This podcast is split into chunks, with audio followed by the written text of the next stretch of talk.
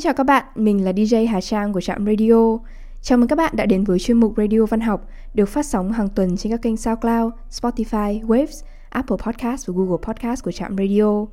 Hiện nay chúng mình đã thành lập nhóm Facebook có tên nơi ấp ủ những tâm hồn văn chương. Mời các bạn cùng tham gia để thảo luận về văn học và đừng quên trả lời các câu hỏi để admin duyệt vào nhóm nhé.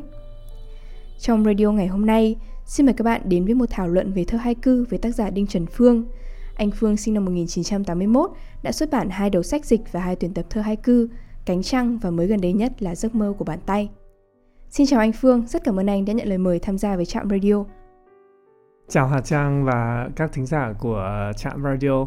Mình rất vui hôm nay được đến để cùng chia sẻ về à, thơ hai cư là thể loại thơ mà mình à, rất thích và muốn chia sẻ niềm vui đến với càng nhiều người càng tốt ạ. Hà Trang được biết là anh Phương là một giáo viên dạy vật lý. Vậy thì lý do nào đã đưa anh Phương đến với thơ ca, đặc biệt là thơ hai cư? Cái này thì cũng hơi có nhiều lý do và câu chuyện hơi dài một chút. Hồi xưa thì là mình uh, có đi du học bên Pháp về chuyên ngành vật lý.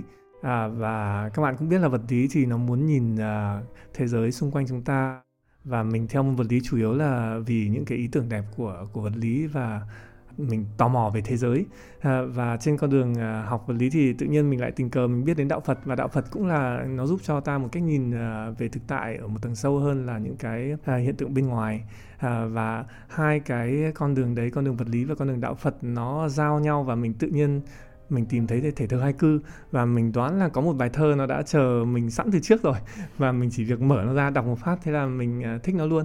Và kể từ đấy thì mình làm thơ hai cư đấy là một cách giải thích. Thế còn một cách giải thích nữa thì các bạn à, như hà trang có giới thiệu thì bây giờ mình là giáo viên vật lý à, mình dạy ở trường à, trung học phổ thông hà nội amsterdam.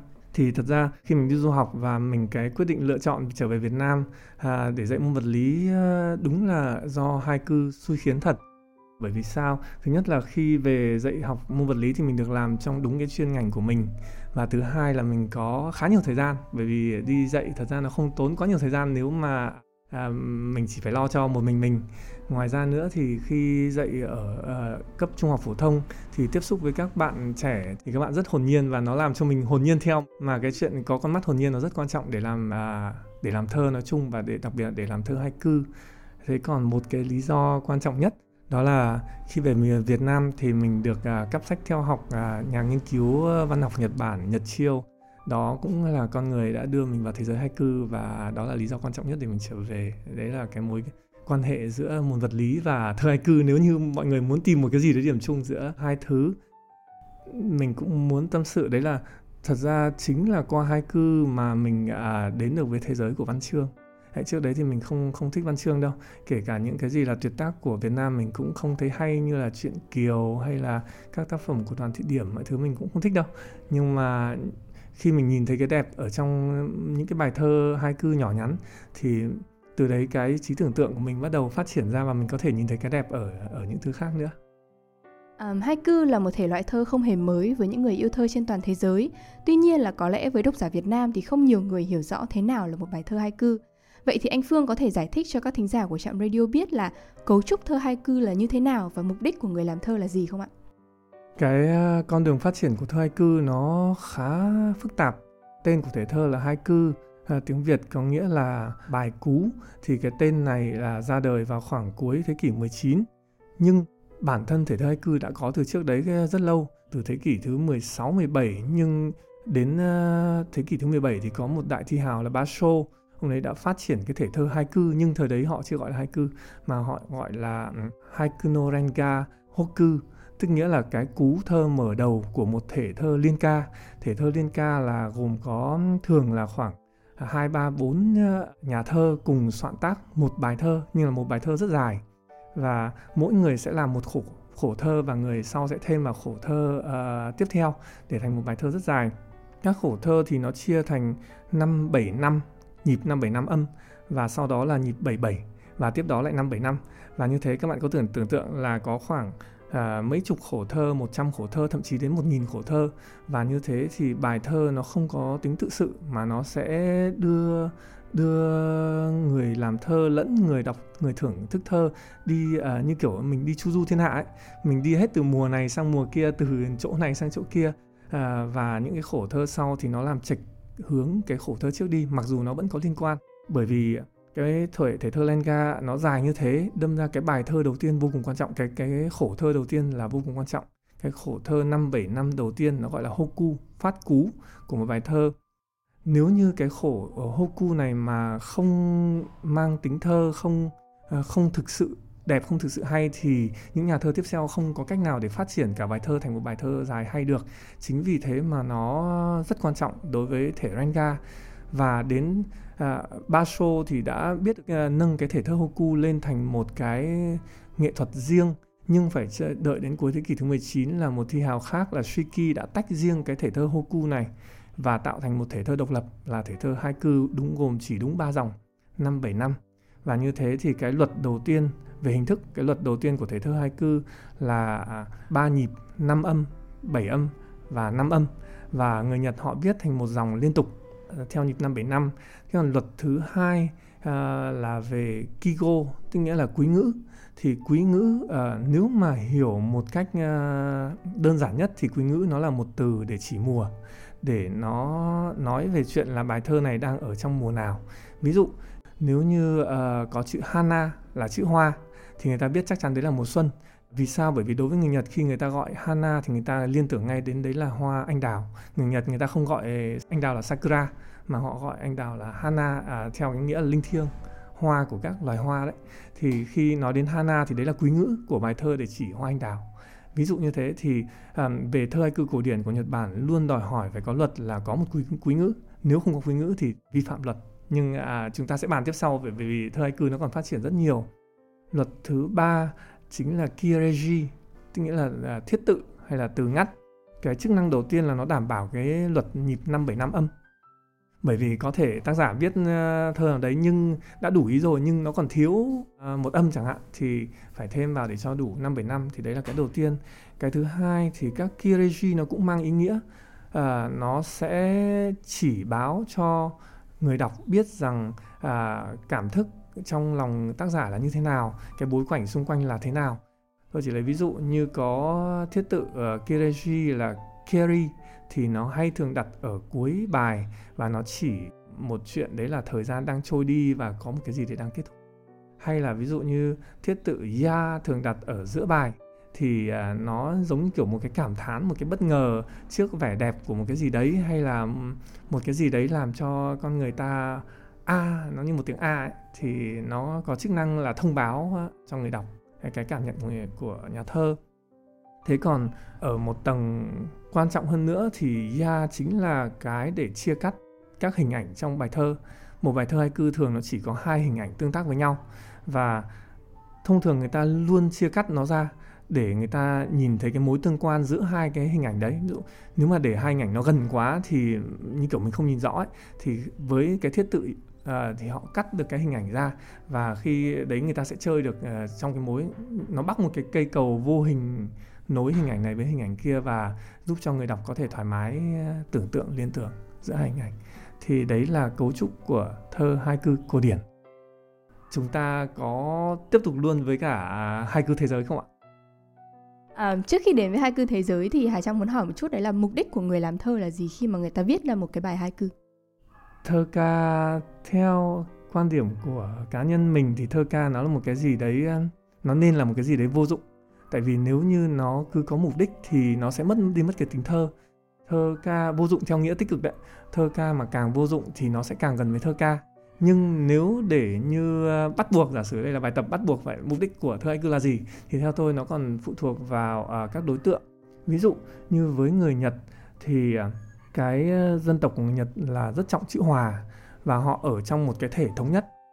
Thì thơ haiku những cái quý ngữ, khi mà cái quý ngữ nó cất lên, cái thiết tự nó hiện ra, bản thân những người Nhật họ đã có đồng một cái trải nghiệm rồi, nghĩa là họ đã tưởng tượng. Nói theo kiểu cực đoan là họ đã tưởng tượng giống nhau rồi, họ đã ở trong cái thế giới hòa của dân tộc Nhật rồi. Nhưng mỗi bài hai cư nó có những biến tấu nhẹ đi và à, nó sẽ làm cho bài thơ có tính tươi mới. Nghĩa là trong cái cái gì là chung của mọi người kết nối mọi người lại với nhau thì mọi người lại tìm thấy những cái vẻ đẹp riêng. Đâm ra mục đích đầu tiên tôi nghĩ với người Nhật nó là để cho dân tộc ờ, Nhật nó là một cái thể thống nhất nó ở chữ hòa. Thế còn thơ haiku bởi vì nó rất dễ làm đâm ra phổ biến cũng rất nhanh và ở trên thế giới hầu như tất cả các nước đều làm thơ haiku cả Việt Nam trong đấy ờ, tôi biết là ở bên Mỹ thì họ đã đưa thơ hai ở Việt Nam cũng đưa thơ hai cư vào giảng dạy ở chương trình văn học ờ, của trung trung học phổ thông. Nhưng ở bên Mỹ họ còn khuyến khích học sinh làm thơ hai cư để làm sao để à, các bạn học sinh học được cách biểu đạt những điều xung quanh hay là những suy nghĩ sâu kín bên trong mình một cách ờ, cô đọng ngắn gọn. Thơ hai cư giúp cho con người gần với thiên nhiên tại vì nó một cách nào đấy mình có thể nhìn thơ hai cư là thể thơ gắn với thiên nhiên thì làm cho người ta yêu thiên nhiên và hiểu, có cái nhìn. Nó không bị cái nhìn à, đông cứng à, định kiến, mà nó giúp cho cái nhìn của chúng ta lỏng hơn và dễ bao dung với những người khác mình hơn. Về chức năng giáo dục có thể nói như vậy. Thế còn đâu với cá nhân à, tôi thì là một người cũng nghiên cứu và làm thơ haiku thì tôi nghĩ thơ haiku giúp cho tôi cảm nhận được vẻ đẹp của những khoảnh khắc của thực tại. Vâng, vậy thì bây giờ uh, chúng ta sẽ đi tiếp đến thơ haiku hiện đại. Uh, anh Phương có thể nói cho thính giả của trạm radio biết là vậy thì bước ra khỏi cái sự niêm luật truyền thống của thơ haiku cổ điển Nhật Bản thì thơ haiku hiện đại đã phát triển đến đâu rồi không ạ? Như chúng ta vừa bàn thì thơ haiku cổ điển có 3 niêm luật, đấy là năm bảy năm âm, quý ngữ chỉ mùa Kigo và thiết tự từ ngắt Kireji thì à, cuộc cách mạng đến đầu tiên đến với cả thể thơ này là Shiki, người đã đề xuất cái tên mới cho thể thơ là haiku và tách riêng khổ thơ đầu Hoku của một bài liên ca thành một thể thơ độc lập rất là ngắn gọn. Và cái ờ, bản thân cái sự ngắn gọn đấy nó là một cái tính rất là hiện đại. Sau đấy thì có những cái xu hướng là mở rộng chủ đề của thơ haiku ra vì không muốn mọi người sẽ vẫn theo niêm, niêm luật năm bảy năm nhưng không muốn chỉ gắn với uh, thiên nhiên bốn mùa mà họ muốn uh, đi vào tất cả các chủ đề bởi vì có rất nhiều thứ mà thơ haiku có thể nói lên được. Bởi vì thật ra thơ haiku nó là một thể thơ khoảnh khắc mà khoảnh khắc nó liên kết vào mọi thứ của đời sống. Đâm ra ờ, người Nhật bản thân người Nhật không muốn chỉ gắn thơ haiku vào thiên nhiên thì cái vai trò của quý ngữ bị đặt một dấu hỏi to lớn. Họ muốn thay thế quý ngữ thành những cái mình có thể nói là nhãn tự, những cái từ khóa của bài thơ, chứ không nhất thiết nó phải là một cái gì đấy gắn với mùa. Sau đấy thì bản thân nhịp năm bảy năm cũng bị đặt dấu hỏi và có những nhà thơ Nhật Bản ờ, chủ trương sáng tác theo phong cách tự do, tức nghĩa là không nhất thiết phải là năm bảy năm, nó vẫn là ba nhịp. Và đến ờ, thế kỷ 20 thì phương Tây bắt đầu biết đến ờ, thể thơ haiku cũng có rất nhiều người lúc lúc đầu thì không nhiều lắm nhưng càng về sau bởi vì cái tính uh, dễ làm trong ngoặc kép của nó nên ra rất nhiều người đến với haiku. Và khi trở thành một thể thơ thế giới người ta gọi là world haiku không còn là haiku của Nhật Bản nữa thì cũng có rất nhiều kiểu làm nhưng uh, chính thống nhất vẫn là kiểu làm tách ba nhịp thành ba dòng. Có quý ngữ hay không có quý ngữ thì cũng không quan trọng tất nhiên vẫn nhiều người sẽ chủ trương nó là thơ haiku về uh, thiên nhiên nhưng cũng như, như các uh, nhà cách tân của Nhật Bản thơ haiku có thể không về thiên nhiên chút nào mà có thể về mọi loại đề tài. Uh, và từ ngắt thì bản thân ở ngoài nước Nhật nó không có từ nhắc là từ ngắt. Hệ thống uh, của Nhật có 18 từ ngắt nhưng ở phương Tây hay ở tất cả các nước thậm chí ở Việt Nam chúng ta không có từ ngắt. Nhưng cái sự chia cắt các hình ảnh vẫn khá rõ ràng. Thông thơ haiku nó hơi giống như là sự trồng chập của hai hình ảnh tương tác với nhau. Thì uh, thơ haiku nó đã biến thể như vậy ở trên thế giới.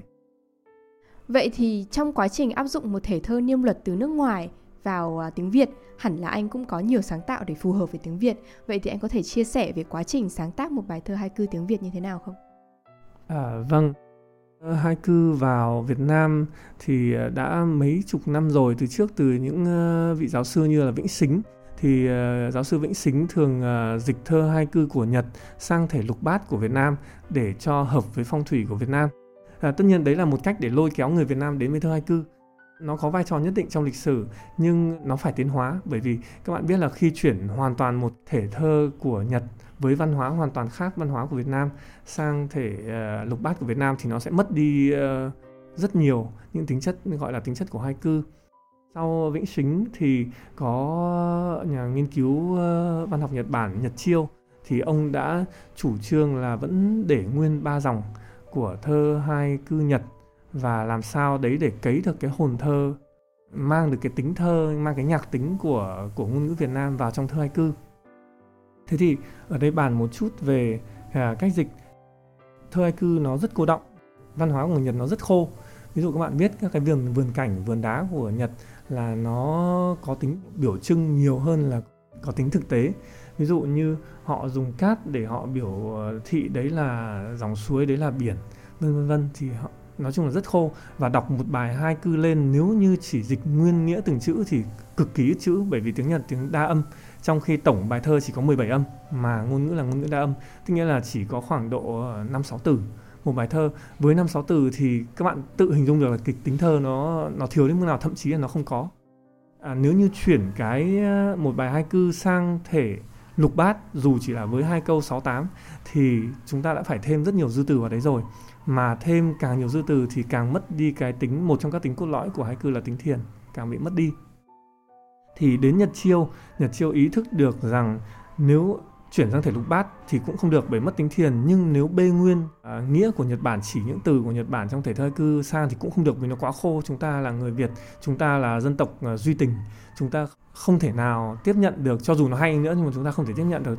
Đâm ra Nhật chiêu do nó giống kiểu cái gam màu từ đen đến trắng ấy, thì mình phải chọn được đúng một cái màu mà nó hợp với tâm thức của người Việt Nam và nó vẫn đảm bảo được cái tính những cái tính à, cốt yếu của hai cư thì tôi lấy đơn cử à, một bài cũng có trong cuốn sách của tôi có giới thiệu. Ví dụ đó là cái bài nói về một khoảnh khắc của thực tại. Nguyên nghĩa à, thơ cư tiếng Nhật chỉ là dòng đầu tiên là cơn mưa mùa xuân à, mưa xuân. Dòng thứ hai là một cô gái một cô bé. Dòng thứ ba là dậy con mèo múa. Chỉ có ba từ thôi nghĩa là nhưng mà dịch đúng ra là mưa xuân cô gái dậy mèo múa thì các bạn thấy là nếu mà đọc lên thế thì rõ ràng nó không có nhạc tính này nó không có tính thơ gì trong đấy hết. Thì uh, Nhật Chiêu chuyển uh, bài thơ đấy thành ờ, uh, hai cư Việt uh, dịch ra thành ngôn ngữ Việt là mưa mùa xuân gieo một cô gái bé nhỏ dậy mèo con múa theo. Thì các bạn đã bắt đầu thấy cái nhạc tính nó bắt đầu du dương nó bắt đầu gieo nó cái cách gieo vần. Ông ở nhật chiêu thêm chữ mưa mùa xuân gieo gieo là cái từ mà nhật chiêu thêm vào. Nhật Chiêu không thêm quá nhiều từ mà chỉ thêm một cái điểm xuyết để cho nó là cái kết nối, nó dính các cái ờ, dòng các cái dòng lại với nhau. Một cô gái bé nhỏ dậy mèo mèo con múa theo, thế là đã có nhạc tính rồi thì cái ờ, khi khó đối với người làm thơ hai cư tiếng Việt ở chỗ là chúng ta không có quý ngữ và chúng ta không có các cái thiết tự để ờ, để chỉ dẫn cảm xúc của tác giả cũng như để cảm nhận nhưng ngược lại thì cái ngôn ngữ của Việt Nam lại rất giàu hình ảnh và rất giàu nhạc tính. Làm sao chúng ta phát huy được cái nhạc tính và cái khả năng hình ảnh của ngôn ngữ Việt Nam vào thơ hai cư thì đấy sẽ là một hướng đi uh, riêng cho hai cư của hai cư Việt. Bản thân những người Nhật, những người làm thơ haiku cư Nhật khi họ nghe bài thơ của họ trong ngôn ngữ tiếng Việt tại à, họ đã giao lưu với cả à, của chúng tôi và họ nghe những cái bài thơ do người Việt hay cư do người Việt làm thì họ cảm nhận được cái nhạc tính đấy rất rõ như chúng mình là người Việt Nam thì chúng mình sống trong nó quen rồi, nhưng với những người nước ngoài thì họ cảm nhận được cái nhạc tính rất rõ và tôi nghĩ đấy là cái con đường riêng mà thơ hay cư Việt có thể đi để có thể tiến xa được. Vâng.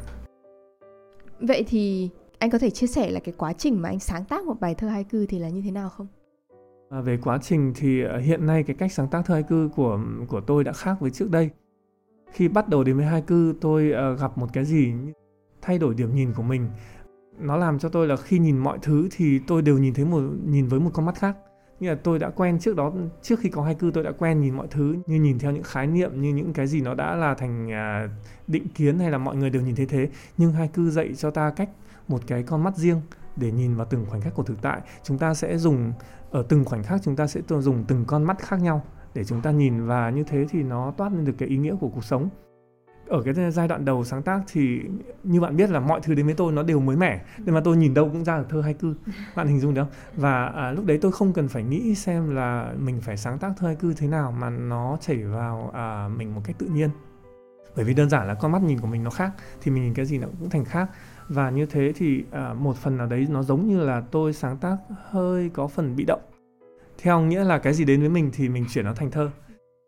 À, hai cư đã đến với Việt Nam mấy chục năm rồi nhưng mà à, những người sáng tác thì thường chỉ bắt đầu trong khoảng từ 10 đến 15 năm trở lại đây. Đâm ra quá trình sáng tác đó nó vừa là vừa sáng tác vừa đi tìm hiểu à, về hai cư và ở cái giai đoạn đầu đấy tôi vẫn còn bị chịu ảnh hưởng của cái tư tưởng của Shiki đặt ra đấy là hai cư phải là hiện thực à, theo nghĩa là những cái cảm nhận à, trực tiếp những cái à, giác quan trực tiếp của mình nó bắt được. Hồi đấy là tôi cứ lan tăn là liệu tôi làm một bài hai cư mà hay mà nếu mà đấy là tôi tưởng tượng ra thì có thực coi là hai cư không? Và nó đã phải mất khá nhiều thời gian để trả lời những câu hỏi như vậy. Thì giai đoạn đầu của tôi có thể tóm tắt là tôi làm hai cư theo thực tại hiện thực đến với các giác quan của mình và một cách bị động nhưng lại có sự tự phát và chính sự tự phát và ngây thơ đấy nó làm cho cái chất thơ nó khá hồn nhiên. À, sau này khi đã tìm hiểu về hai cư kỹ hơn thì tôi biết được rằng à, hai cư đúng là nó làm việc với các cái khoảnh khắc của thực tại nhưng nó không theo nghĩa chỉ là khoảnh khắc hiện thực mà khoảnh khắc ở đây nó mang nghĩa đa chiều à, nó nhiều bình diện hơn. À, không nhất thiết phải là mắt nhìn thấy không có nhất thiết phải là tay sờ thấy mà khoảnh khắc có thể là khoảnh khắc ở bên trong khoảnh khắc uh, của trí tưởng tượng miễn sao là mình để tâm, mình thực sự để tâm đấy thì cái khoảnh khắc đấy, tại vì cái ranh giới ảo thật nó không thực sự là ảo với thật, nó không tách biệt ra mà nó là nhập vào nhau. Đâm ra mình không nên phân biệt là hai cư thì phải là thật mà không thể là do tưởng tượng hay gì đấy, thì tôi mất một thời gian. Tôi biết được cái chuyện như vậy. Tiếp theo nữa thì cái ờ, hai cư của tôi bây giờ nó theo phương pháp là chủ động nhiều hơn là bị động. Tức nghĩa là tôi định hình sẵn một cái chủ đề tôi uh, muốn sáng tác. Như thời điểm hiện tại là tôi đang quan tâm đến các huyền thoại huyền thoại của của Nhật Bản, huyền thoại của phương Tây và huyền thoại của Việt Nam. Và tôi cứ đọc một cái huyền thoại nào đấy và tôi để nó sống ở bên trong uh, cơ thể mình. Đấy là một cái chủ động để cho gọi mời bài thơ vào. Và khi nào một cái thời điểm thích hợp nào đấy tự nhiên có một cái tứ thơ nó nảy ra do mình tương tác với môi trường thế thì tự nhiên thơ nó mọc lên tôi chuyển cái tự phát từ chuyện là để bài thơ nó tự đến với mình thì bây giờ tôi đợi bài thơ sẵn và để nó đến với mình vậy thì anh có nghĩ rằng với cấu trúc ngắn gọn và cô đọng thì thơ hai cư sẽ khó tiếp cận với độc giả Việt Nam hơn không? Hay là nói cách khác thì độc giả Việt Nam đã tiếp nhận thơ hai cư Việt ra sao? Trước khi nói đến độc giả Việt Nam thì tôi nghĩ là chúng ta sẽ à, nói về độc giả thế giới trước đã. Thì thơ hai cư thực sự rất dễ tiếp cận với mọi người. Bản thân tôi trước khi đến với thơ hai cư như tôi đã trình bày là trước khi đến với thơ hai cư là tôi không biết chút gì về văn chương. Nhưng hai cư nó giống như những cái cánh cửa nó mở ra cho mình. Và trên thế giới cũng như vậy ờ, mọi nước đều làm thơ hai cư và ờ, các hiệp hội thơ hai cư ờ, của các nước phát triển rất mạnh. Và có rất nhiều thành viên làm từ người chuyên nghiệp cho đến những người nghiệp dư, những người tài tử, amateur. Tức nghĩa là hai cư nó không có rào cản. Bản thân là bởi vì thể thơ, các cái luật của nó rất dễ đặc biệt là với cái world haiku cư hai cư thế giới đấy, thì hầu như niêm luật của nó hầu như là không có gì chỉ là ba dòng ba dòng chấm hết và làm sao cô động nhất có thể. À, đâm ra cái chuyện nó dễ làm giúp cho nó phổ biến rất dễ. Ngoài ra thời đại hiện nay không phải là thời đại của những cái gì ờ, to lớn mà nó là những cái thông tin nhanh những cái thực tại phân mảnh thì hai cư nó rất hợp à, với cả bây giờ. Thế còn đâu khó khăn đối với cả à, độc giả Việt Nam có thể ở chỗ là à, một tầng lớp người đọc Việt Nam đã quen với ờ, thơ vần điệu bởi vì thơ văn chương Việt Nam rất, rất giàu nhạc tính và vần điệu. Thì đôi khi họ phải đến với một cái gì đấy là thái cực ngược lại hoàn toàn như là không vần điệu chút nào ngắn gọn vô cùng. Thơ Việt Nam thì thường nó dài thơ lục bát nó sâu chuỗi các câu lại với nhau nó dài. À, đúng là nó tạo ra thành một cái rào cản thật và ngoài ra nó còn một cái rào cản văn hóa nữa vì văn hóa Việt và văn hóa Nhật nó rất khác nhau à, nhưng với thế hệ trẻ thì tôi nghĩ nó cái cái cách đi vào nó sẽ dễ hơn rất nhiều so với cả cái thế hệ thế hệ độc giả à, lớn tuổi Ngoài ra nữa thì những người sáng tác thơ hai cư Việt cố gắng làm sao để vẫn giữ như tôi nói là vẫn giữ được cái cốt tủy của thơ hai cư nhưng lại thêm được vào cái nhạc tính của Việt Nam. Thì lúc đấy ờ, tôi nghĩ là ừ, thơ hai cư sẽ vô cùng dễ dàng đến với độc giả Việt Nam. Câu hỏi cuối cùng là khi nãy anh Phương có nhắc đến tính thiền trong thơ hai cư và trong một tiểu luận trong cuốn sách mới nhất Giấc mơ của bàn tay thì anh cũng có nhắc đến là tính không trong thơ hai cư. Vậy thì anh có thể giải thích một chút là tính không đó là gì và chịu ảnh hưởng từ đâu? tính không thì chúng ta có thể trước đấy ở kinh vệ đà đã xuất hiện rồi ở bên người ấn độ, nhưng chúng ta cứ bắt đầu với cả đạo phật đi đạo phật thì quan niệm là thế giới này à, sắc tức thị không không tức thị sắc đấy. Tức nghĩa là cái thế giới mà chúng ta đang sống ờ, là mang không tính. Nó không có một cái tự tính tồn tại à, không có tự tính ờ, cố định. Mà cái tính chất của nó là không tính, tức nghĩa là mọi thứ đều biến đổi, không có cái bản chất thật ở bên trong. Nhưng tất nhiên nó còn rất nhiều tầng ý nghĩa. Thì đến đạo thiền cũng tập trung vào cái tính không đó.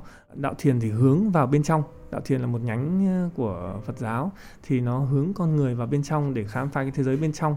Tất nhiên là không phải đi vào bên trong xong rồi dừng lại mà khám phá con ờ, cái thế giới bên trong xong để kết nối lại với cái thế giới bên ngoài. Thì đạo thiền có ở Trung Quốc, có ở Việt Nam, có ở Triều Tiên và có ở Nhật Bản. Nhưng phải đặc biệt đến khi ở Nhật Bản thì đạo thiền nó mới được đẩy lên đến độ toàn bích hiểu theo nghĩa là đạo thiền nó đã xâm nhập vào hết đời sống văn hóa nghệ thuật tất cả các thứ. Mọi khía cạnh của Nhật Bản đều mang cái tính không của đạo thiền. À, vì sao lại như vậy? Bởi vì bản thân cái dân tộc Nhật Bản họ đã có cái hướng vào bên trong mạnh hơn rất nhiều so với cả các ờ, quốc gia khác ờ, kể cả các quốc gia Đông Á là những cái quốc gia đã quen với cái tính hướng nội. Nhưng ở Nhật Bản cái tính hướng nội nó đạt đến tôi có thể nói là cực đoan đấy đỉnh điểm đấy vì sao là như vậy? Bởi vì cái thế giới tự nhiên của Nhật Bản bản thân nó đã có tính hướng nội rồi. Đảo quốc Nhật Bản chỉ là những hòn đảo mọc lên từ từ biển biển nước. Biển nước là mang tính âm. Thì các bạn hình dung là bao bọc bởi cái tính âm đấy thì con người Nhật Bản, họ sẽ cũng có cái tính âm, tức là cái tính hướng vào bên trong. Bản thân ở đời sống Nhật Bản ờ, các cái thao tác của người Nhật Bản như có đề cập trong cuốn ờ, mặt khác của trăng khi ờ, họ bào gỗ Ờ, như các nước khác bào gỗ bao giờ cũng đẩy ra ngoài bởi vì con người có thói quen là đi ra bên ngoài nhưng người Nhật lại kéo cái bào gỗ về bên trong đấy là ở trong đời sống hay như các món ăn của Nhật Bản mà cứ để ở dạng nguyên liệu thô, nguyên liệu tinh chất mà không qua chế biến, không qua xào nấu, không qua kết hợp các thứ thì nó là một cái gì đấy ở trạng thái nguyên gốc, tức là trạng thái âm, trạng thái nguyên tính của thức ăn. Thế còn trong nghệ thuật thì cắm hoa các bạn biết là cắm hoa à, à, như chúng ta thì chúng ta sẽ có muốn có một cái bình hoa thật là rực rỡ thật là nhiều bông hoa thật là đẹp nhưng không người Nhật họ chỉ thích có một bông hoa chủ đạo thôi và càng đơn giản càng đơn sơ càng tốt bởi vì nó gợi lại cho người ta được cái đơn sơ mộc mạc cái cái âm tính của họ. Hay à, như nhà cửa chẳng hạn bản thân người Nhật thì họ chỉ là những cái à, cửa dán giấy Ờ, họ thích những cái đơn giản như thế họ không ừ, một phần lý do là bởi vì họ chịu rất nhiều thiên tai và họ không thể nào xây được những cái nhà to mà ngôi nhà truyền thống họ phải là những ngôi nhà nhẹ nhàng để phòng chống thiên tai. Và với những ngôi nhà nhẹ nhàng như thế thì họ, khi họ đặt đồ vật vào thì cũng phải là những đồ vật nhẹ nhàng. Với ngôi nhà giấy không thể nào bê nguyên cả một cái tủ to đùng gỗ ờ, to vào. Ví dụ như thế thì trong nghệ thuật cũng vậy thơ hai cư rất là nhỏ nó khác với thơ của phương tây là muốn ờ, biểu lộ tình cảm ra ngoài. Càng những, những trường ca đi hết ờ, câu chuyện ờ, những câu chuyện dài những gì to tát thì thơ Ai cư nó ngược với cái cái xu thế chung của thế giới thì nó lại đi vào bên trong và nó vô cùng nhỏ nhỏ gọn trong hình thức.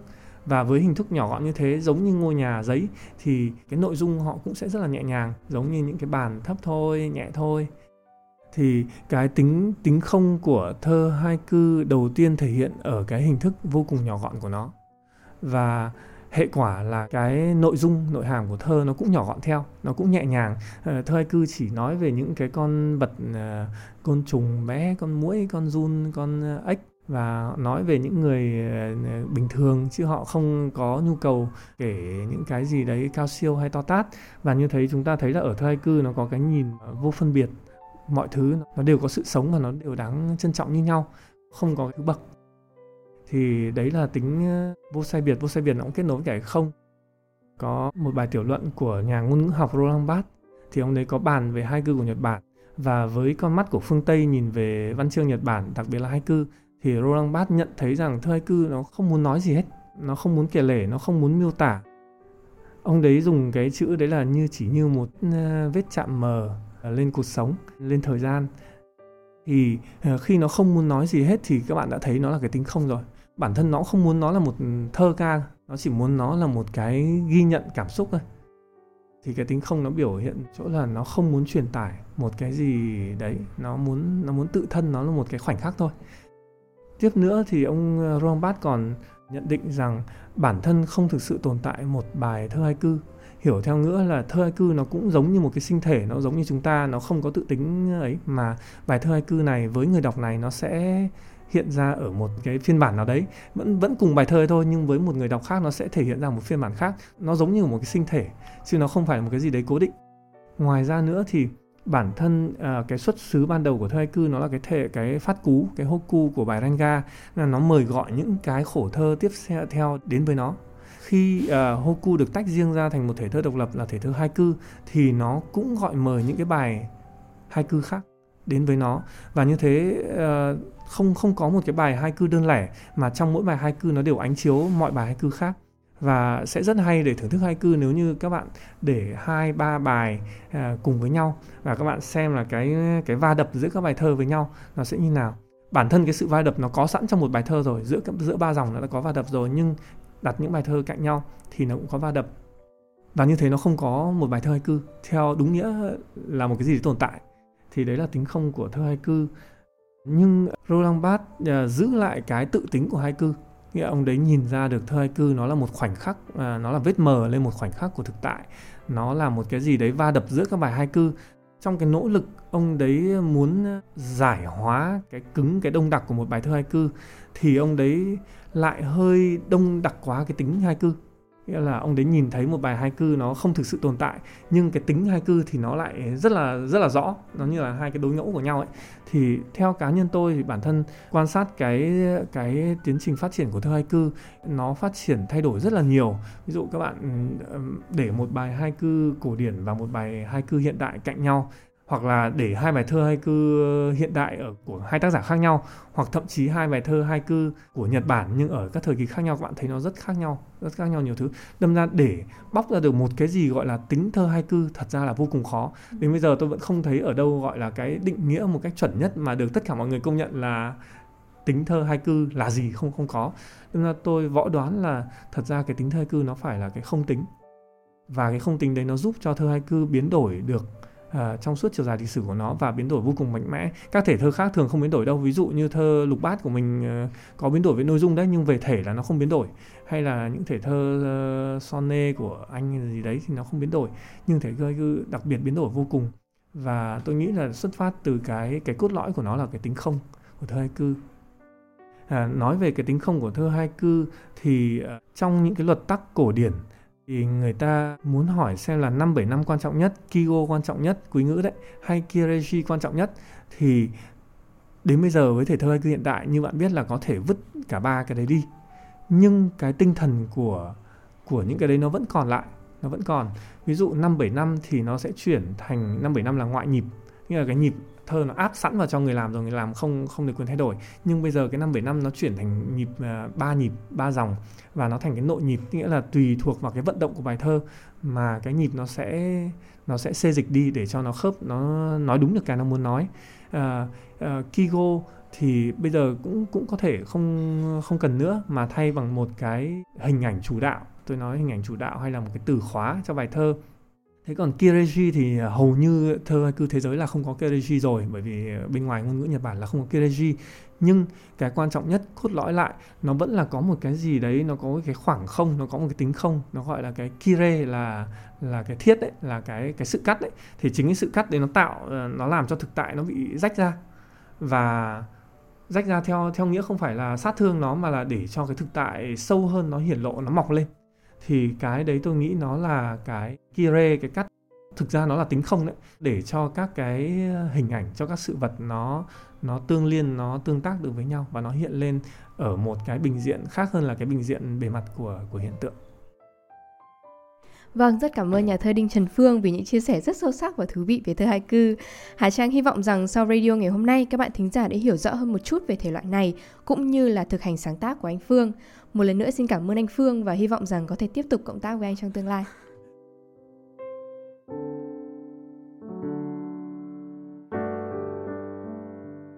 Đêm đã khuya, thời lượng của chương trình đến đây là kết thúc.